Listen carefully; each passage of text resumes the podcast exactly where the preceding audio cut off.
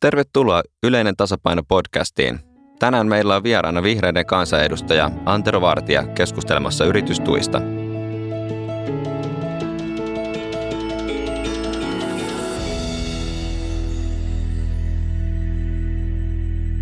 Tervetuloa Yleiseen tasapainoon Antero Vartija. Kiitos. Jo ennen tämän kuuluisan yritystukityöryhmän perustamista oli tullut tunnetuksi tiukkana yritystukien kriitikkona – Miksi tämä aihe on sulle niin tärkeä?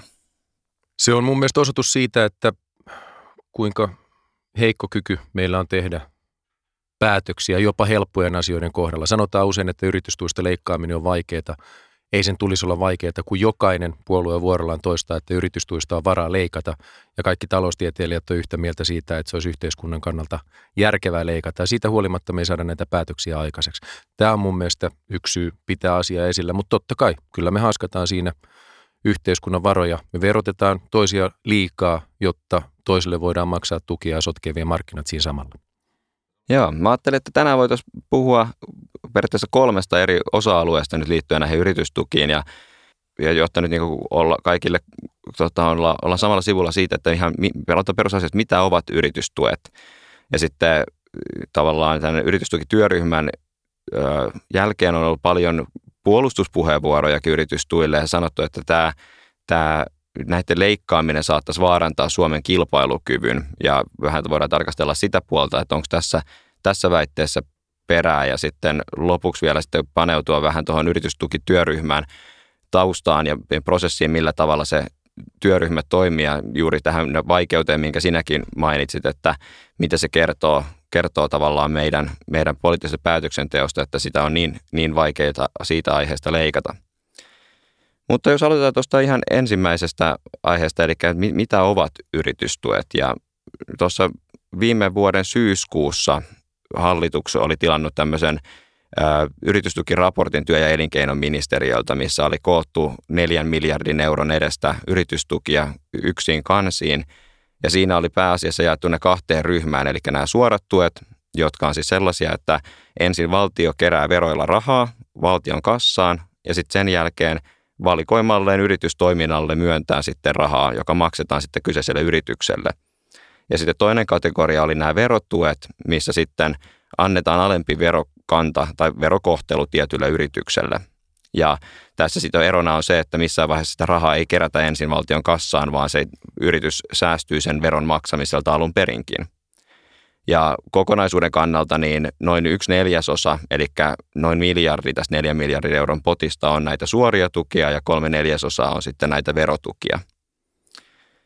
Ja näiden verotukien kohdalla on usein kuultu, että, että eihän se ole oikea tuki, jos tavallaan yritys ei sitä rahaa sitten omalle tililleen saa.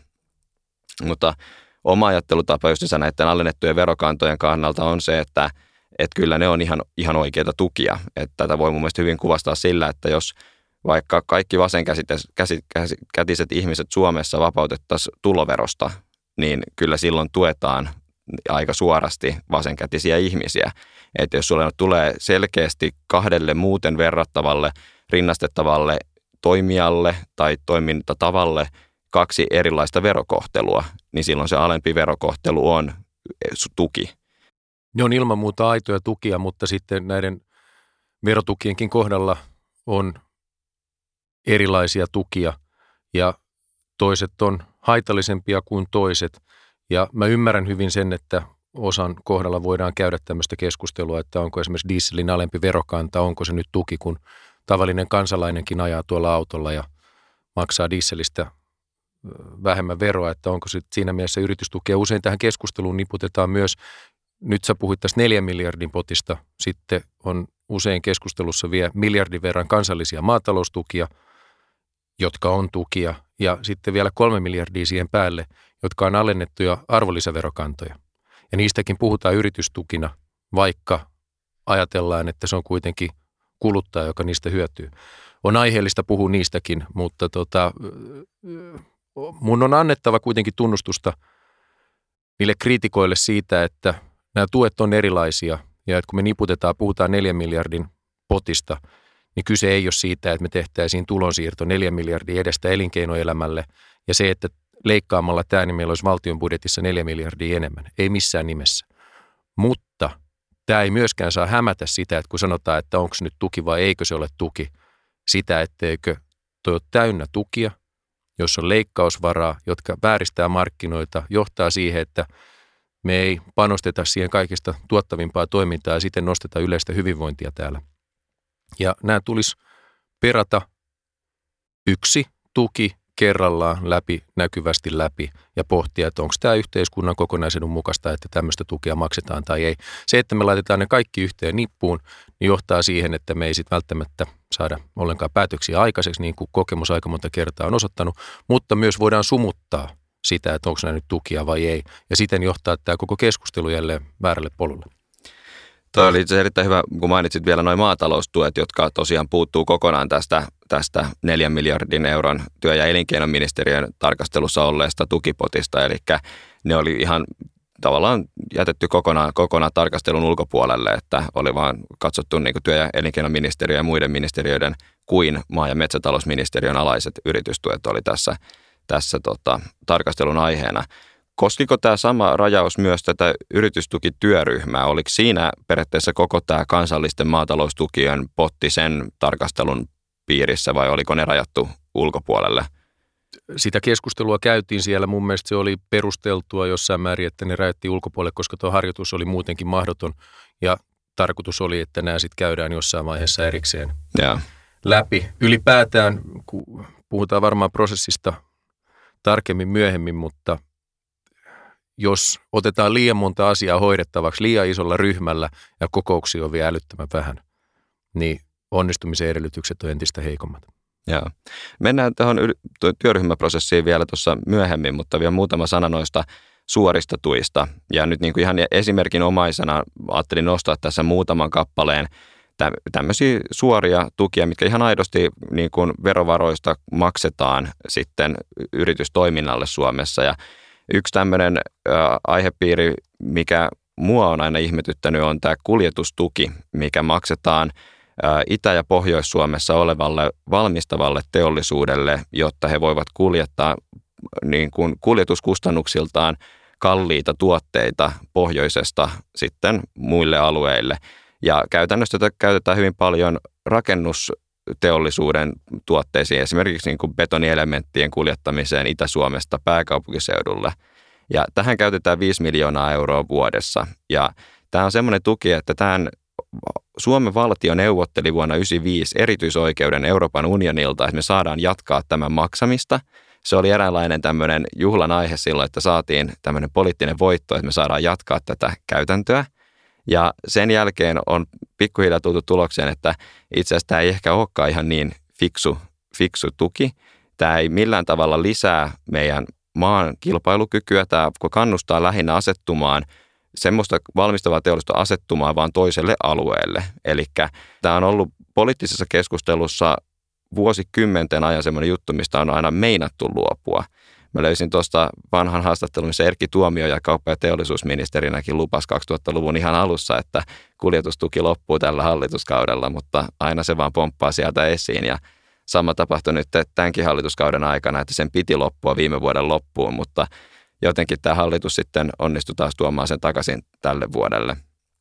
Toinen tämmöinen huomattavasti isompi tuki, jota en kertaakaan ole nähnyt edes mainittavan niin kuin tässä tämän talven aikana potentiaalisena leikkauskohteena on lomitustuki, joka saattaa olla sitten kaupunkilaisille kuuntelijoille ehkä tuntematon, mutta kyse on siis siitä, että valtio maksaa maanviljelijöille lomasijaiset, vuosilomasijaiset, eli jos sulla on eläinperäistä tuotantoa, vaikka maitotila tai sikatila, niin jos sä lähdet vuosilomalle, niin valtio lähettää sulle sinne lomasijaisen. Ja se, että tämä tuki maksetaan nimenomaan siinä, että se varmistetaan se, että saat pitää sen loman, niin johtaa siihen, että sen lomasijaisten koordinointi on julkisen sektorin tehtävä ja tämän pelkästään koordinoinnin kustannus, siis hallintojen kuluihin menee 15 miljoonaa euroa. Ja sitten itse näiden lomasijaisten palkkoihin menee noin 150 miljoonaa euroa. Eli yhteensä 165 miljoonaa euroa menee siihen, että järjestetään yrittäjille lomasijaisia maataloustuotannossa. Eli tämä on myöskin esimerkki tämmöisestä niin kuin ihan puhtaasta yritys, yritystuesta. Se, että kun me kritisoidaan lomituspalvelua, tätä tukea, jossa valtio hoitaa työntekijöitä maatalousyrittäjille loman aikaan, niin sehän ei tarkoita sitä, että me ajateltaisiin, että maatalousyrittäjät ei tarvitse lomaa. Totta kai ne tarvitsee. Se ei tarkoita sitä, että siellä voitaisiin jättää tilat ja eläimet hoitamatta sillä välin, kun ihmiset menee lomalle. Kysymys on siitä, että millä tavalla tämä toteutetaan. Aivan samalla tavalla, kun yrittäjät joutuu muutenkin rahoittamaan omat lomansa itse, niin maatalousyrittäjien tulee tehdä se samalla tavalla. Ja tässä usein sanotaan, että ei eläimiä voi jättää heitteille, mutta ei voi jättää esimerkiksi, jos ajatellaan jotain vanhainkotia, vanhainkotia niin ei sielläkään niitä ihmisiä voi jättää heitteille. Ja se pitää saada tämä loma siihen tuotteen hintaan. Ja lomituspalvelulla, niin me tällä hetkellä käytännössä tehdään lihansyönnistä halvempaa, me käytännössä tehdään maidonjuonnista halvempaa, tuetaan ilmaston kannalta kestämätöntä toimintaa, kun meillä pitäisi lihaa verottaa enemmän, jotta ihmiset söisivät sitä maltillisemmin, niin meillä itse asiassa annetaankin rahaa, jotta se olisi halvempaa, jotta ihmiset söisivät sitä vielä enemmän. Ja sitten mainittakoon lomituspalvelusta, että se ei mene pelkästään si- maatalousyrittäjille, joilla on vaikka lypsäviä lehmiä, vaan sitä maksetaan myös turkistuottajille. Joo, tämä on minusta erittäin mielenkiintoinen lisähuomio, että myös turkistuotanto, niin jos turkistarhaaja lähtee vuosilomalle, niin valtio maksaa hänen vuosilomasiaisensa. Se on, se on minusta hämmästyttävä, hämmästyttävä piirre kyllä. Se on asia, joka tota, ei, ei oikein mahdu mun oikeustajuun tällä hetkellä, mutta nyt kun tätä kritisoidaan, niin tämähän ei tarkoita sitä, että me vaaditaan, että lopetetaan kerralla ja että tätä rahaa ei enää olisi, vaan tarvitaan jonkinnäköinen siirtymä, jotta nämä maatalousyrittäjät voi valmistautua siihen. Kerätkööt vaikka kassaa, puulatkoot sitä rahaa niin, että heillä on mahdollisuus sieltä sitten maksaa tämä itse, mutta tällä tavalla muiden verorasite on suurempi. Meillä esimerkiksi ihmisien tavallista työssäkäyntiä verotetaan enemmän, jotta tämmöinen lomituspalvelu voidaan maksaa, joka lisää tehottomuutta ja johtaa myös ympäristön kannalta kestämättömämpää toimintaa. Ja sitten tämä, mitä sä oot usein pitänyt esillä, mä annan sun jatkaa tästä tilakoosta. Niin tässä tilakoossa on vielä sitten semmoinen esimerkki, että Suomessa esimerkiksi maitotiloista, niin tota, puolet maitotiloista tuottaa 90 prosenttia maidosta, jolloin tämä toinen puolikas tuottaa sitten sen 10 prosenttia. Ja varsinkin lomitustuki on ongelmallinen tukimuoto siinä, että se maksetaan saman suuruisena jokaiselle tilalle. Ja kun meillä Suomessa on paljon tämmöisiä tukia, jotka on aina niin kuin tilakohtaisia könttätukia, niin se johtaa siihen, että me käytännössä ollaan nostettu se tilakohtainen tukitaso niin suureksi, että sillä ei ole hirveästi merkitystä, että kuinka paljon se tila tuottaa. Eli se pystyy käytännössä sitten sillä tukipuolella elämään ja selviämään. Ja tämä on sitten johtanut siihen, että meidän tila koko, tai nämä pienet tilat on muodostunut tämmöiseksi kohtuullisen, no siis arvon lisää tuhoavaksi osaksi meidän maataloussektorissa. Eli jos me nyt niin kuin siirrettäisiin tätä painopistettä siihen, että tukien määrä ei olisi niin voimakkaasti tilakeskeinen, niin meidän tämä keskikokoinen tila, niin kuin se keskimääräinen tilakoko nousisi. Näin on tehty Ruotsissa, eli siellä lomitustuki muun muassa lopetettiin vuonna 1999. Ja siellä on huomattavasti vähemmän näitä tiloja, eli käytännössä se toinen puolikas näistä Suomen tiloista – joka tuottaa vaan sen 10 prosenttia, niin se puuttuu sieltä Ruotsista. Eli heillä on puolet vähemmän tiloja ja he tuottaa enemmän maitoa kuin Suomi. Ja tämä johtuu just siitä, että sieltä on luovu annettu tavallaan tämän tilarakenteen konsolidoitua sillä tavalla, että nämä kaikista kannattamattomimmat tilat on sitten poistuneet siellä. Ja nämä kannattamattomimmat tilat on myöskin juuri ne, kun tavallaan mediassa kerrotaan näistä vaikeista maatalousyrittäjäkohtaloista, että tila, toiminta on kannattamatonta ja tämä on hirveän surkeata, niin se, se ei sinänsä ole mikään huono asia, että meidän tukirakenne kannustaisi voimakkaammin konsolidoimaan sitä tilarakennetta, koska silloin me saadaan näitä e, e, niin kuin elinkelpoisia ja kannattavia tiloja, jotka pystyy tekemään sitä toimintaa järkevällä tavalla. Ja kuten sanottua, maatalousyrittäjät, monet on todella ahtaalla. Mutta se ei tarkoita sitä, että meidän kannattaa ylläpitää semmoisia rakenteita, jotka haittaa muun yhteiskunnan toimintaa enemmän kuin se hyödyttää jossain toisaalla. Ja tämä on myös, tässä on esimerkki siitä, että kun tukia on luotu, niin niiden purkaminen on todella vaikeaa, koska nähdään suoraan, että miten se kohdistuu näihin toimijoihin. Mutta jos ajatellaan, että esimerkiksi mä oon kahvilayrittäjä, me ollaan riippuvaisia siitä, että on hyvä kesä. Ja jos olisi semmoinen tukijärjestelmä, jossa aina kun on sateinen kesä ja me tehdään tappiota, niin veronmaksajat tulisi apuun. Niin ensinnäkin, onko oikein, että, että jos riski realisoituu, niin pannaan muut maksamaan tämä riski.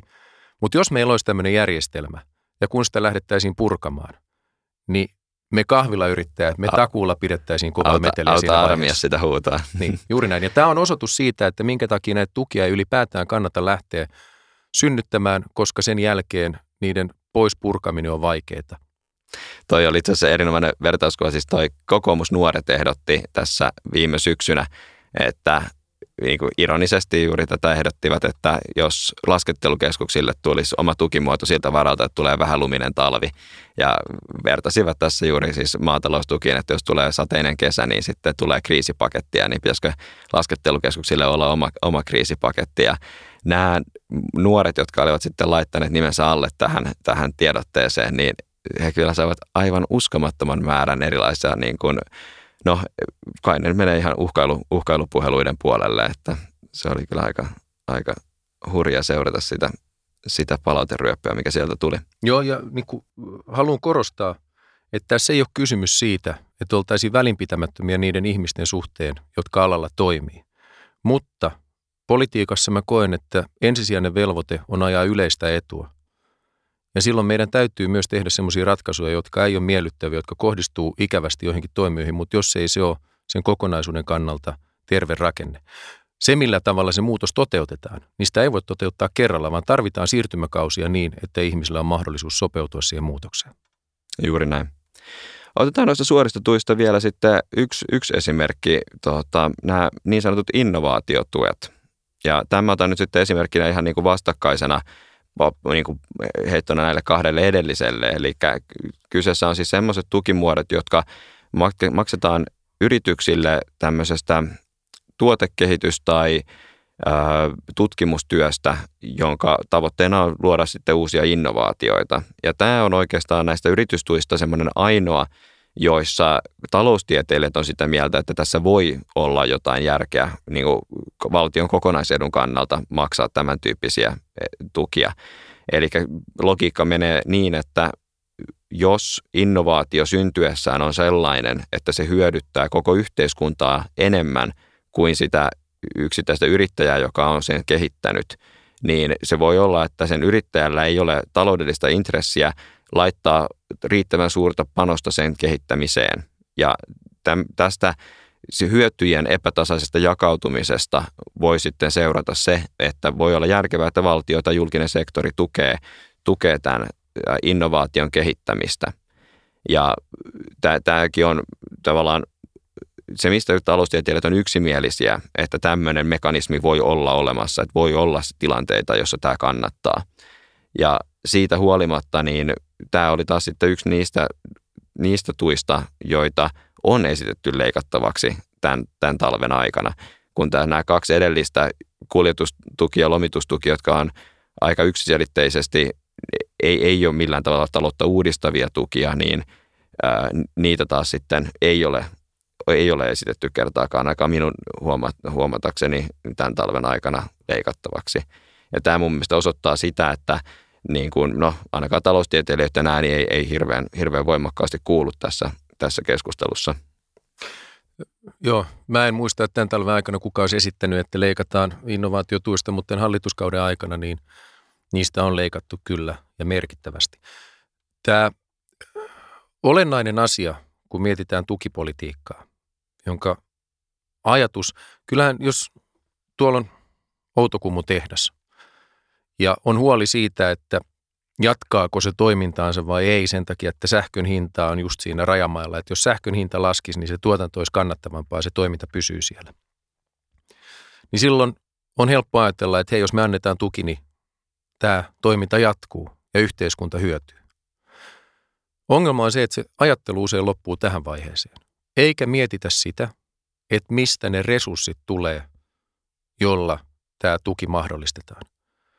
Ja tämän takia on niin tärkeää, kuulla, sen sijaan, että me kuullaan sitä toimijaa, joka ilman muuta hyötyy siitä saamasta tuesta, niin meidän täytyy kuunnella niitä riippumattomia tahoja, tässä tapauksessa taloustieteilijöitä ja tutkijoita, jotka pyrkii arvioimaan, että mitkä on ne muut vaikutukset yhteiskuntaan, mitkä on ne ulkoisvaikutukset. Jos me puhutaan tutkimus, tuotekehitys, innovaatiorahoituksesta, niin siellä on voitu osoittaa, että sillä on positiivisia ulkoisvaikutuksia. Mutta tässä tapauksessa tämmöinen suora, esimerkiksi energiaintensiivisen teollisuuden saama tuki, varsinkin jos se vääristää markkinoita vielä alan, toimialan sisällä, niin se on yhteiskunnan kokonaisedun vastasta. Ja tämän takia olennaista onkin, että kenen kanssa tätä asiaa pohditaan ja keskustellaan.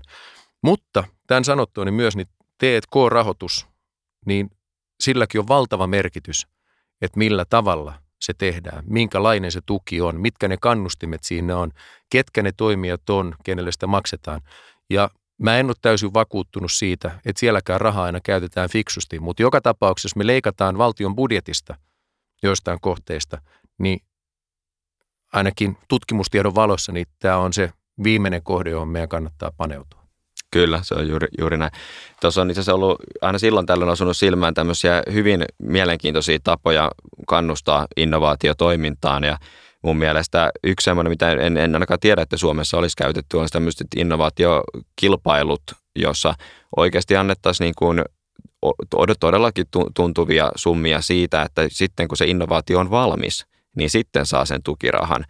Ja ainakin käsittääkseni Bill Gatesin äh, Gates Foundation on rahoittanut rokotetutkimusta tällä tavalla.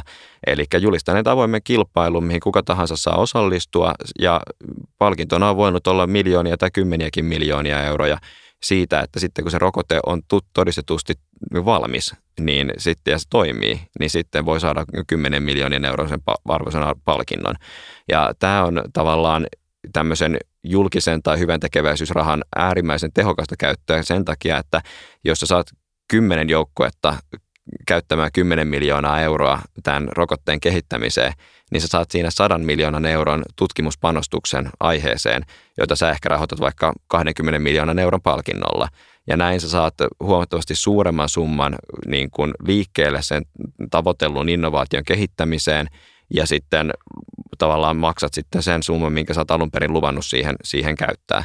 Ja tämä on, tämä on esimerkki semmoisesta tavasta, mitä olisi huomattavasti tehokkaampi tapa tukea innovaatioita kuin se, että jos sä sanot, että yrittäjä tai yritys käyttää käyttämään euro, niin me matchataan se toisella eurolla, koska siihen, no silloin saa sitä julkista euroa kohden aina vaan sen yhden yksityisen euron siihen haluttuun tarkoitukseen. Ja sitten siinä myöskin syntyy se ongelma, että se helposti johtaa sitten jo olemassa olevien muiden menojen luokitteluun sitten tutkimusmäärärahoiksi, vaikka ne ei sitten ihan aidosti sitä, sitä olisikaan. Mutta joka tapauksessa niin tavallaan no, taloustieteellinen perusta näille tuille on olemassa ja siellä on, on kyllä mielenkiintoisia tapoja, miten sitä voisi vois kehittää kyllä eteenpäin nykyisestäkin käytännöstä, mitä meidän Suomessa on. No näiden suorien tukien lisäksi niin sitten on tuo toinen, toinen kategoria, eli verotuet, mistä, mistä vähän tuossa ehdittiinkin jo, jo aloittaa. Siinä, siinä puolella niin ehkä mun mielestä viimeisen viikon aikana mielenkiintoisin osa keskustelua on liittynyt näihin raskaan teollisuuden verotukiin. Eli Suomessa on varsin kilpailukykyinen sähkön hinta suurille käyttäjille. Eli jos puhutaan raskaasta teollisuuslaitoksesta tai, tai datakeskuksesta, niin meillä on varsin kilpailukykyinen sähkön hinta, hinta sitten näille, näille toimijoille. Ja tässä kun näitä tukia, joita sitten tähän sähkön hinnan alentamiseen menee, niin jos niitä on puhuttu, niin on sitten käytetty useita puheenvuoroja siitä, että, että jos näitä tukia leikataan, niin se tarkoittaa sitä, että meidän vientiteollisuus lähtee, lähtee pois täältä, täältä Suomesta ja, ja tämä ei, ei ole sen takia sitten mitenkään, mitenkään mahdollinen. Kolme tukea, josta on puhuttu. Yksi on teollisuuden alempi sähköverokanta – ja tälle on oikeastaan vahvimmat perustelut olemassa, johtuen siitä, että se on melko tasapuolinen ja voidaan kysyä, että, että kannattaako sähkö, joka on tässä välituote, niin kannattaako sitä verottaa, onko se optimaalinen kohde verottaa. Mä en sano, etteikö sitä kannattaisi verottaa, mutta se on epäselvempi, kun sitten meillä on energiaintensiivisen teollisuuden saama sähköveron palautus, joka on sitten taas niin, että se kuitenkin kiertää valtion budjettimomenttien kautta. Se raha kerätään, se palautetaan, jolloin sen ohjaava vaikutus on pikkasen toisenlainen, kun se kuitenkin tulee takautuvasti, mutta se mikä siinä vääristää erityisen paljon on se, että mitä enemmän käytät sähköä, sitä isompi prosentti sulle palautetaan. Toisin sanoen, siinä ihan suoraan poliittisella päätöksellä suositaan niitä suurimpia toimijoita pienempien kustannuksella. Ja se mikä tässä on, niin tähän liittyy myös tämä energiaveron palautus, niin siinä tuetaan myös ihan suoraan fossiilisten polttoaineiden polttamista. Ja tämän lisäksi tähän samaan kategoriaan on laskettu myös päästökauppakompensaatio, jossa, joka ei ole nyt verotuki, vaan sekin on ihan suora tuki, mutta energiatuki, jossa tota, kompensoidaan energiaintensiiviselle teollisuudelle päästökaupasta syntyviä kustannuksia. Mutta tästäkin on hyvä mainita, että esimerkiksi metsäteollisuus saa tästä päästökauppakompensaatiosta muistaakseni noin kaksi kolmasosaa. Ja metsäteollisuudelle tähän mennessä ei ole koitunut päästökaupasta yhtään kustannuksia sen takia, että kaikki päästöoikeudet on ensin annettu sille ilmaiseksi ja jopa ylimääräistä. Ne on voinut myydä niitä päästöoikeuksia, jotka on yli, niin on saanut siitä rahaa. Ja tämän lisäksi me vielä kompensoidaan heille päästökaupasta syntyviä kustannuksia, joita tosiasiassa ei synny. Ja tämä on ihan suora tulonsiirto ja sille ei ole mitään ohjaavaa vaikutusta. Se maksetaan perustuen siihen, että miten nämä on käyttänyt energiavuosina. Jos sanon näitä lukuja väärin, niin armahtakaa, mutta vuosina, vuosina 2005-2011 sillä välillä ja tämä tuki maksetaan riippumatta siitä, että kuinka paljon energiaa ne käyttää tänä vuonna – kuinka paljon ne investoi, miten ne työllistää. Sillä ei ole mitään ohjaavaa vaikutusta. Mutta jälleen kerran, tulonsiirto energiaintensiiviselle teollisuudelle, josta UPM esimerkiksi saa ison osan ja UPM tekee miljardin euron tuloksen, niin onko todella niin, että meidän piti verottaa veromaksajia 10 miljoonaa enemmän, että me voidaan antaa UPMlle tämän verran lisää? Nämä luvut ei ole myöskään julkisia. Mä en tiedä paljon UPM tosiasiassa saa, mutta UPM on meidän suurimpia edunsaajia ja tämän tota, tuen suuruus on kuitenkin muutama kymmenen miljoonaa. Se riippuu päästöoikeuksien hinnasta vuosittain. Mutta nämä on verotukia. Se, että pitää miettiä myös vaihtoehtoiskustannusta sille, että jos me ei veroteta teollisuuden sähköä, niin me joudutaan verottaa jotain muuta, että me voidaan rahoittaa se toiminta, mitä me halutaan rahoittaa, esimerkiksi vaikka koulutus. Jotta me voidaan maksaa se kuljetustuki. Niin, niin, niin tota, tässä tulee pohtia sitä, että mistä löytyy semmoinen optimaalinen tasapaino. Mutta syy, miksi mä otan tämän esille, että sitä, vaikka se on välituote, niin kannattaa kuitenkin ehkä verottaa, on se, että sieltä me saadaan sitten resursseja osaamisen parantamiseen, infrastruktuurin parantamiseen, jotka on myös kilpailuvaltteja Suomelle. Syy näille yrityksille sijoittautua tänne. Ei Suomessa toimita vaan sen takia, että täällä on halvempi sähkö kuin muilla.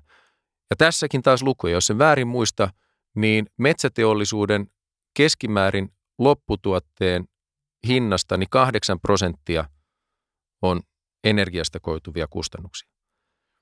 Ja sehän tarkoittaa sitä, että siellä on muitakin kuluja. Ja se ei ole niin ratkaisevassa asemassa, että se määrittää, että kannattaako Suomessa toimia vai paljon kriittisempää suomalaisen hyvinvoinnin kannalta on se, että meillä on osaavia ihmisiä, jotka pystyy kehittämään uusia ratkaisuja ja tuomaan entistä enemmän lisäarvoa tulevaisuudessa, jos kasvattaa tuottavuutta. Ja jos me keskitytään siihen, että sähkö on mahdollisimman halpaa, niin se ei taatusti ole paras keino jouduttaa tämän kaltaista kehitystä. Se, se on juuri näin. Ja tuossa EK, joka on ollut voimakkaasti puolustanut näitä alhaista sähkön hintaa teollisuudelle, niin he teettivät tämmöisen selvityksen konsulttiyhtiö Pöyryllä, jossa vertailtiin kymmenen maan sähkön hintoja. Ja tässä sitten käytettiin perusteluna, että jos, jos Suomi luopuu näistä, näistä tukimuodoista, niin sitten me, me ollaan ylemmässä päässä tässä ryhmässä, että tästä ei, ei, voida, ei voida luopua.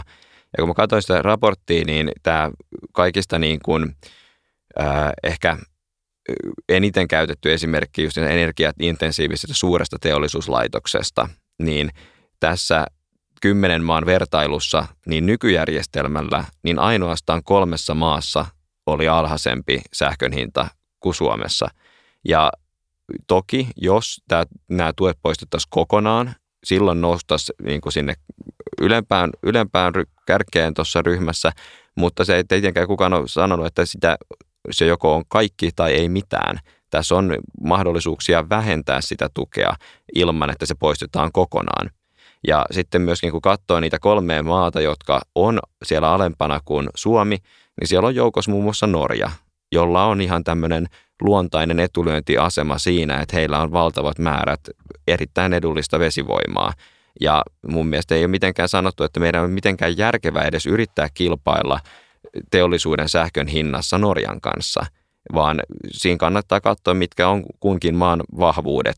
Ja Norjalla nyt on vahvuus siinä edullisessa sähkössä, ja meillä on ehkä vahvemmat kansainvälisessä vertailussa, niin meidän vahvuudet on enemmän sitten siellä koulutuksen kuin sen halvan sähkön puolella. Ja tämä just, että meillä usein perustellaan näitä tukia sillä, kun muutkin maat tukee. Mutta eikö meidän ennemmin kannata ostaa nämä tuotteet muista maista, jossa veronmaksajien rahoilla vielä niin kuin rahoitetaan osa siitä. Me saadaan se halvemmalla sen takia, että siellä on tuettu ja erikoistutaan me johonkin muuhun. Sen sijaan, että me kilpaillaan näillä tuetuilla toimialoilla. Juuri näin.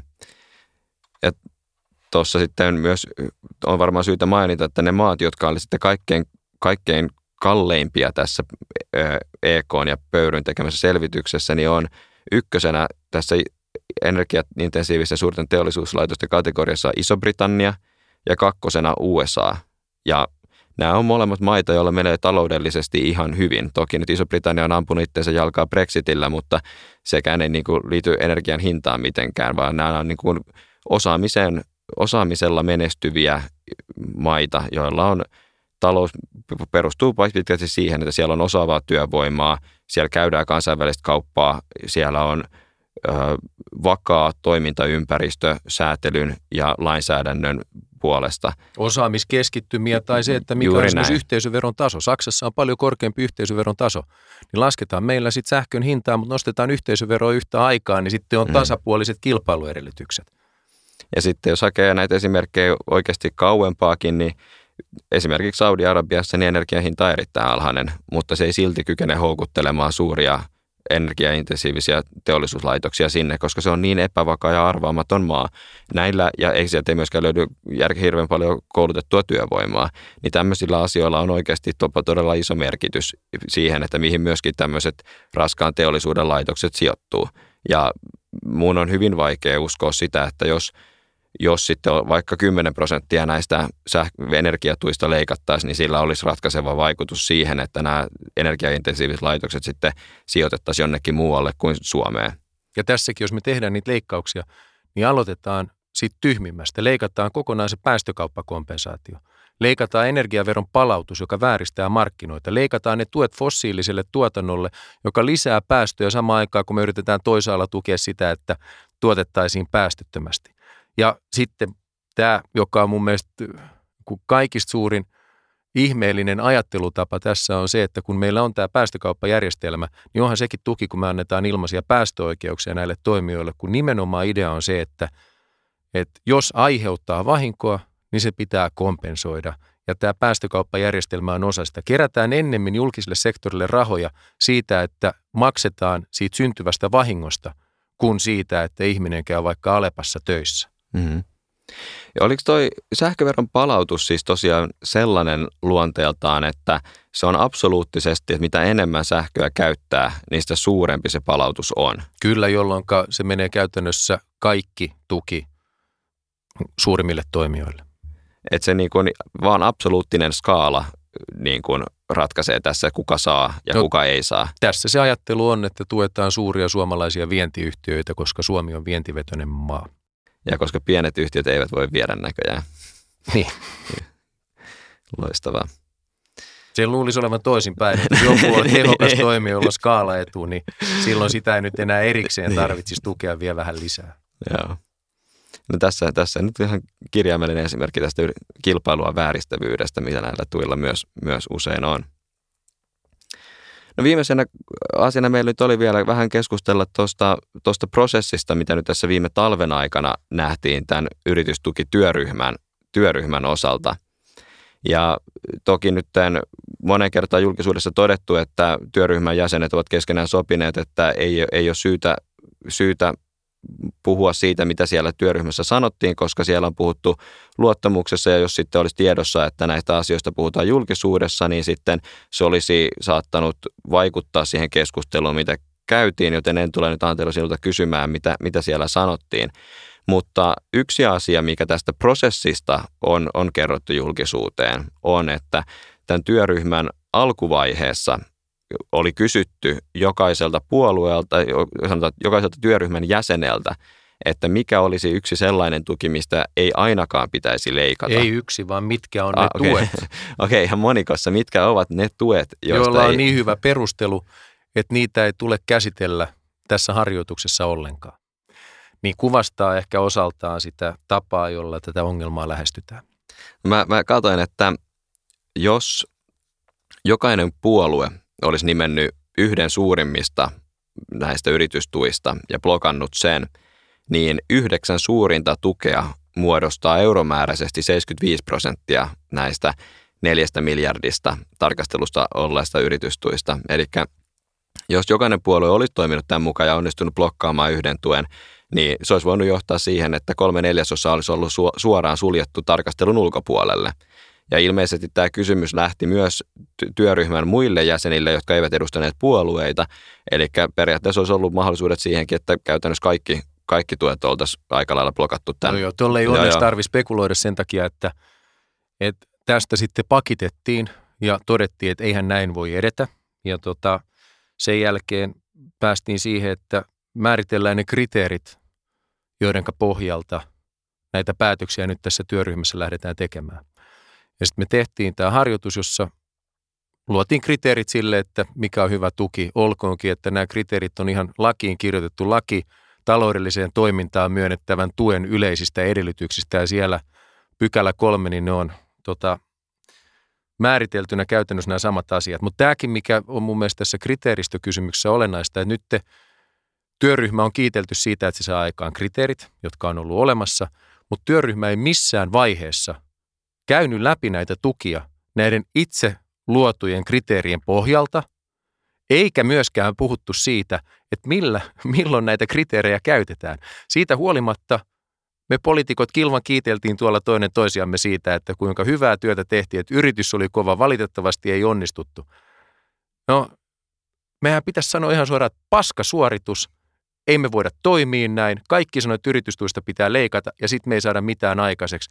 Ja se, että me epäonnistuttiin nyt, ei tarkoita sitä, että me voidaan tyytyä tähän, vaan nyt uudelleen kannetaan vastuumme ja tehdään näitä päätöksiä. Ja hallituksella on kuitenkin se valta viedä näitä asioita eteenpäin. Tässä nyt parhaillaan kehysriihi käynnissä, niin toivottavasti siellä nyt saataisiin jotain päätöksiä aikaiseksi, koska mä oon vakuuttunut, että hallitus keräisi pisteet kotiin sillä, että ne osoittaisi ryhdikkyyttä tämän asian äärellä. Mutta syy, miksi mä puutuin tuohon, tohon, että al- aloitettiin kysymällä, että mistä ei pidä leikata, on se, että se muistutti mua Osmo Soininvaaran kertomasta esimerkistä kirjassa Jäähyväistä eduskunnalle, että Paavo Lipponen johti tämmöistä kuuden puolueen hallitusta sillä tavalla, että hän antoi jokaiselle puolueelle hallituskauden alussa tämmöisen vähän niin kuin valttikortin, että sanokaa nyt yksi tai kaksi juttua, minkä te haluatte varmasti saada läpi tämän hallituskauden aikana – ja hän pistää niin kuin oman arvovaltansa peliin, että te saatte ne läpi. Että se oli vähän niin kuin tämmöinen käänteinen veto-oikeus. Eli millekään puolueelle ei annettu veto-oikeutta pysäyttää hallituksen mitään uudistusta, vaan päinvastoin sanottiin, että nimetkään ne jutut, mitkä te haluatte varmistaa saavan ne läpi. Ja Osmo kiinnitti huomioon siihen, että Lipponen on ollut viimeinen pääministeri, joka on johtanut tällä tavalla – ja kaikki hänen jälkeen tulleet pääministerit on taas sitten kääntänyt tämän vähän pää, päälailleen, että jokaisella puolueella on sitten ollut siitä lähtien aina hallituksessa ollessaan veto-oikeus, että jos tulee joku uudistusehdotus, joka ei miellytä kyseistä puoluetta, niin he voi sanoa, että no itse asiassa tämä, tämä on meille nyt niin kuin hallitustyön jatkamisen kannalta niin tärkeä kysymys, että, että me ei voida hyväksyä tätä näin. Ja kun on usean monen puolueen hallitus, niin jos näitä veto-oikeuksia jaetaan tar- liian monta, niin äkkiä ollaan tilanteessa, että mitään, mitään uudistuksia ei, ei saada läpi. Ja tietyllä tapaa mun mielestä tässä yritystukityöryhmän niin kuin, no, ainakin siinä asetelmassa on niin kuin juuri tätä samaa samaa ajattelutapaa, että jokaisella on oikeus blokata itselleen epämielisiä asioita, kun sen pitäisi olla päinvastoin, että jokaisella pitäisi olla mahdollisuus niin kuin, tavallaan niin kuin torpata joku tuki, joka on heidän mielestään niin huonosti perusteltu, että sen nyt ainakin pitäisi luopua. No tuossa se on vaikeampi asia, kun asetetaan tuommoinen työryhmä, mutta osoituksena veetto-oikeudesta, joka toimii ihan samalla tavalla, on se, että meillä oli ensin, meillä on hallituksessa kolme puoluetta, jotka on kaksi kertaa ainakin yrittänyt löytää leikkauksia, ei ole onnistunut, ei ole löytänyt euroakaan. Niin sitten ratkaistaan ongelma sillä, että otetaan kuusi muuta puoluetta mukaan ja toimitaan niin, että leikkauksia tehdään ainoastaan, jos se sopii kaikille yhdeksälle. Niin siinähän on jokaisella veetto-oikeus ihan kaikkeen. Ja ihan turha kuvitella, että tällä tavalla, kun yritetään viedä päätöksiä läpi, että saataisiin tuloksia aikaiseksi. Sitten tästä ö, työryhmän kokoonpanosta on myöskin keskusteltu paljon, eli näiden kansanedustajien, jokaisella puolueella olisi oma kansanedustaja kyseessä työryhmässä, mutta näiden, näiden lisäksi siellä oli niin kutsuttuja asiantuntijajäseniä, jotka osa olivat sitten ö, tämmöisten edunvalvontaorganisaatioiden edustajia. Siellä oli muun muassa SAK, Akava, EK, Suomen yrittäjät, MTK ja sitten siellä on niin ihan puhtaasti asiantuntijaorganisaation edustajia, muun muassa oliko valtion talouden, tarkastuslait, valtion talouden tutkimuslaitos oli edustettuna siellä. Se oli ainut. Ja, sitten tietysti ministeriöiden edustajia, jotka tuntee, joita voidaan pitää myös asiantuntijoina tässä. Joo, kyllä. Mutta tämäkin, sanottakoon tähän saman tien, he toimii asiallisesti siellä ryhmässä. Siellä ei uhkailtu tai kiristetty – mutta se ongelma siinä, kun he on siellä ryhmässä, niin kaikki tieto luonnollisesti valuu saman tien omille eturyhmille, jos ollaan koskemassa johonkin heitä koskettavaa tukeen. Ja olettaisin, että siinä vaiheessa sitten ollaan kuitenkin yhteydessä työryhmän jäseniin, jos ollaan tekemässä heitä koskettavia päätöksiä. Olkoon asiallista lobbausta, tai se on varmaan ihan asiallista lobbausta, mutta joka tapauksessa sieltä tulee painetta siinä vaiheessa. Se, mikä mun mielestä tässä on paljon kuvaavampaa tämän ongelman äärellä, on se, että kuvitellaan, että nämä on ne tahot, joita meidän tulee ensisijaisesti kuulla silloin, kun me tehdään ratkaisuja. Ja totta kai heitä pitää kuulla, mutta että he on työryhmän vakituisena jäseninä edustettuna noin, että siellä oli, siellä oli siis näillä ää, keskusjärjestöillä oli yhteinen edustusto. Sitten oli EK, MTK, Suomen yrittäjät, Metsäteollisuus ry ja sitten oli Vatti. Tämä kuvastaa sitä suhdelukua, että ketä mm. me kuullaan näissä asioissa. Keihin me uskotaan. Tämä, kaikki Suomen johtavat taloustieteilijät sanoo, että yritystuissa on leikkausvaraa. Ja sitten kun ei leikata, niin niitä tahoja, jotka on vaatinut leikkauksia, syytetään populisteiksi. Ja tähän kuvastaa sitä, että miten me suhtaudutaan taloustieteelliseen analyysiin.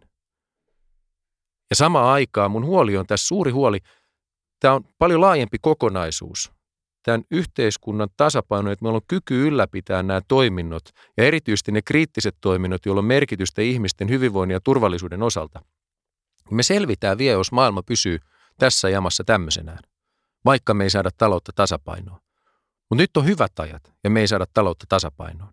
Ja ne huonot ajat koittaa jossain vaiheessa, mutta kun meillä ei ole minkäännäköisiä puskureita siihen, meillä ei ole Nokia, meillä ei ole ylijäämästä huoltosuhdetta, anteeksi, ylijäämästä valtiotaloutta ja meillä ei ole hyvää huoltosuhdetta. Meillä ei ole edellytyksiä ottaa seuraavaa osumaa vastaan samalla tavalla kuin vuonna 2008-2009, vaan se tulee olemaan paljon rajumpi. Ja siinä vaiheessa niitä säästöjä on pakko hakea, ja yritystuista ei enää pysty leikkaamaan, jolloin me leikataan paljon vakavammista asioista. Ja tämä on se syy, miksi mua häiritsee niin paljon se, että me suhtaudutaan välinpitämättömästi – taloustieteilijöiden näkemykseen siitä, että miten nämä asiat tulisi saattaa tasapainoon, koska se heijastuu suoraan siihen, että miten me pystytään pitämään huolta ihmisistä, joista on pidettävä huolta. Miten, miten sitten taas tämmöinen viiden suhde yhteen edunvalvojaorganisaatiot versus tutkimuslaitokset pääsi, pääsi syntymään. Että Mauri Pekkarinenkin on monen kertaan todennut, että hän, hän, hän tuli pöytään, kun pöytä oli jo katettu, eli työryhmän kokoonpano oli jo asetettu ennen kuin hän saapui paikalle. Hän ei pystynyt siihen vaikuttaa ja hän teki parhaansa, jotta tämä työryhmä nyt sitten ni, niillä korteilla, mitkä hänelle oli jaettu. Mutta kuka jakoi nämä kortit? Miten tässä pääsi käymään tämmöinen tilanne? Mä en tiedä, mutta mä en ole myöskään hirveän kiinnostunut osoittamaan syyllisiä missään vaiheessa. Mä en, sen takia mä en ole missään vaiheessa kritisoinut muita puolueita siitä, että miten he on ajatellut työryhmässä, vaikka on ollut eri mieltä. Mä en ole missään vaiheessa kritisoinut työryhmän puheenjohtajaa siitä, että miten työryhmä onnistui työssään. Mä oon kritisoinut meitä, koko työryhmää siitä, että me ei saatu mitään aikaiseksi. Mä oon kritisoinut sitä, että ylipäätään on olemassa ajatus, että tällä tavalla voidaan näitä päätöksiä viedä läpi. Se ei ole millään muotoa hedelmällistä syyllistää tai etsiä syyllisiä, vaan meillä on yhä edelleen tämä potti yritystukia leikkaamatta ja nyt pitää tunnistaa se, että, että tällä tavalla me ei voida edetä, koska me ei saada päätöksiä aikaiseksi. Muutetaan tätä prosessia. Se tarve ei ole hävinnyt mihinkään, vaikka me ollaan epäonnistuttu kerta toisensa jälkeen. Mutta tämä, että missä tämä on syntynyt, mä en tiedä. Tämä työryhmä oli tämmöinen. Nyt tiedetään, että tämän kaltainen työryhmä ei toimi, ei tehdä tätä uudelleen.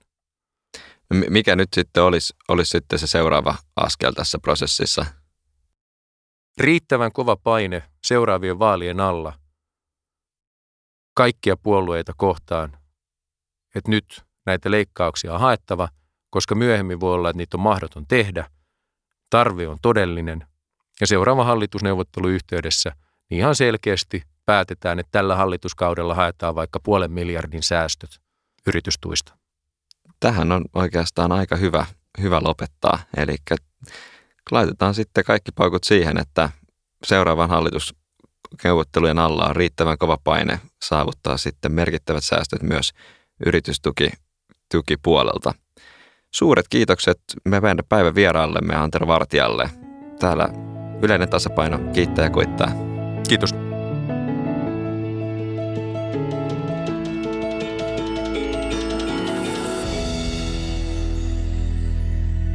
Tämä oli Yleinen tasapaino. Tämän podcastin voi tilata Applen podcast-sovelluksesta, Spotifysta tai Liberan omilta nettisivuilta www.libera.fi.